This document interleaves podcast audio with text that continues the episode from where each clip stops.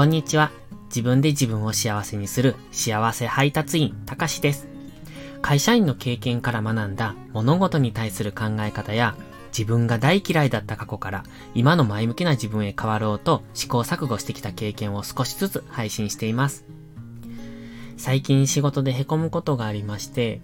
その内容っていうのが仕事仲間、今同じ仕事をしてる仲間がですね、えっ、ー、と、悩みを抱えてたのは知ってたんですが、ちょっとその悩みを、うん、悪く言うと放置してしまったのが原因で、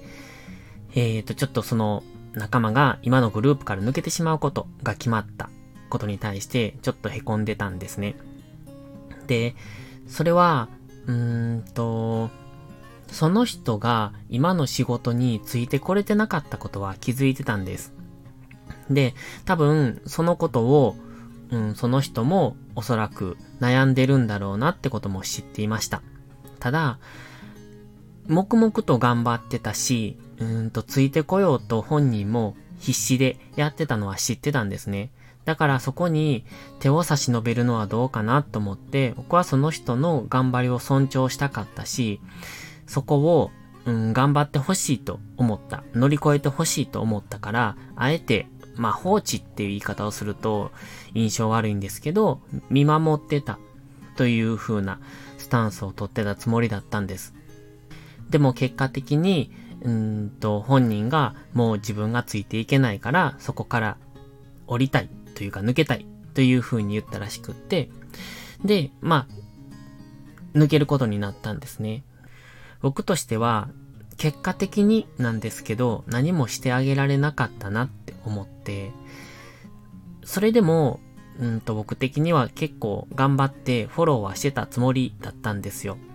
で、まあ最初に放置っていう言い方をしたので、まあ印象が悪くなってるかもしれませんけど、僕としては見守っていたというスタンスをとってたつもりでしたし、それで、うんと、助けてほしいと言われればいつでも助けるうん、その体制は取ってたつもりなんですよ。だから今までにないくらい自分としては結構そのフォローしようと一生懸命やってきたのにもかかわらず結果的にそれが報われなかったというかそれがその人のうーん助けに届ききらなかったことに対してすごく今うんと凹んでるっていうかそんな気持ちでいます。それでね、今回の話なんですけれども、いつまでも凹んでても仕方がないなって思ったので、じゃあどうするかということをお話ししようかなって思いました。まあ、タイトルをつけるなら、心が辛い時の対処法ってところでしょうか。ポイントを3つ絞りました。1つ目が、とにかく寝る。2つ目が、美味しいものを食べる。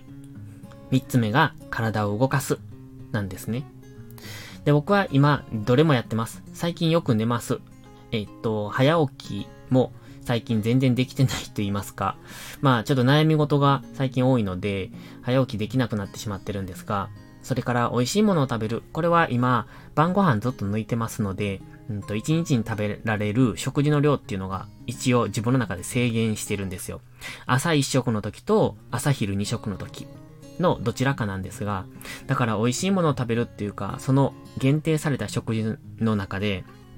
えっ、ー、と、最大限の美味しいものを食べたいなっていう、無駄なものは食べたくないなっていうのが最近ですね。それから体を動かす。これはストレス解消としてもよくありますので、やっぱ悩み事の時も非常に効果があるなと思ってます。僕も週2回、3回ぐらいは今空手の稽古に行って体を動かしてますので、そういう意味ではすごく発散されてる状態です。ただ、僕の中で一つ、うん、タブーだなと思うこと、二つかなあるんですけれども、こういう悩みがある時っていうのは、誰かと一緒にいたくなりませんか？寂しかったりとか、心細くなるんで、誰かと一緒にいたいとか、誰かにこの話を聞いてもらいたいって思うことがあると思うんですけど、これは僕の中では、うんとタブーとしてることです。で、なぜかっていうと、誰かと一緒にいてしまうと、結局はその人に頼ってしまうのかなって僕自身は思います。えっ、と、甘えてしまうというか、えー、自分で乗り越えないといけない悩みなのに、それを人に頼ってしまって、えー、自分の中でうやむやにしてしまう。これっておそらく次同じ悩みが来た時に乗り越えられないと僕は思うんです。だからそこは頼りたくないなと思います。それから話を聞いてほしいなんですが、もちろん話すことで、その気持ち的には解消するとは思うんですけど、それは結局、その話すっていうのはね、うーん、話し方にもよるんでしょうけど、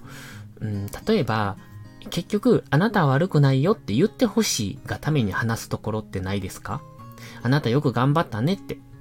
だから全然悪くないんだよって、凹まなくてもいいんだよって、こう慰めてほしいっていうのかな？そういう風な目的で話してしまうことが多いと思うんです。でもそれは違うと思うんですよね。結果的に自分は悪くないのかもしれないけども、でも結果として至らなかったところがあるから、そこは反省すべき点だと思うんですよ。だから、僕はそういう今の二つですね、誰かと一緒にいたいとか、話を聞いてほしいとか、ここに関してはタブーだなって思ってます。では、どうするのか。で、先ほど3つ挙げました。とにかく寝る。美味しいものを食べる。体を動かす。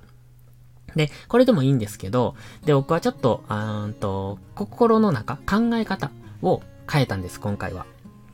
で、今、その人は、この自分と同じ、えっ、ー、と、仕事仲間としてそこから抜けることが決まったんですが、じゃあ、まだ、え、抜けるまではもう少し時間があるんですね。じゃあ、それまで何がその人にしてあげられるのかなっていうことを考えました。とっても前向きな考え方じゃないですかね。っ て自分で言うのもおかしいんですけど、僕はそうすることで今のこの自分の心の、こんなんだ、もやもやを抜け出そうとしてます。これがある意味メンタルを強くすることかなっていう結論が一つ。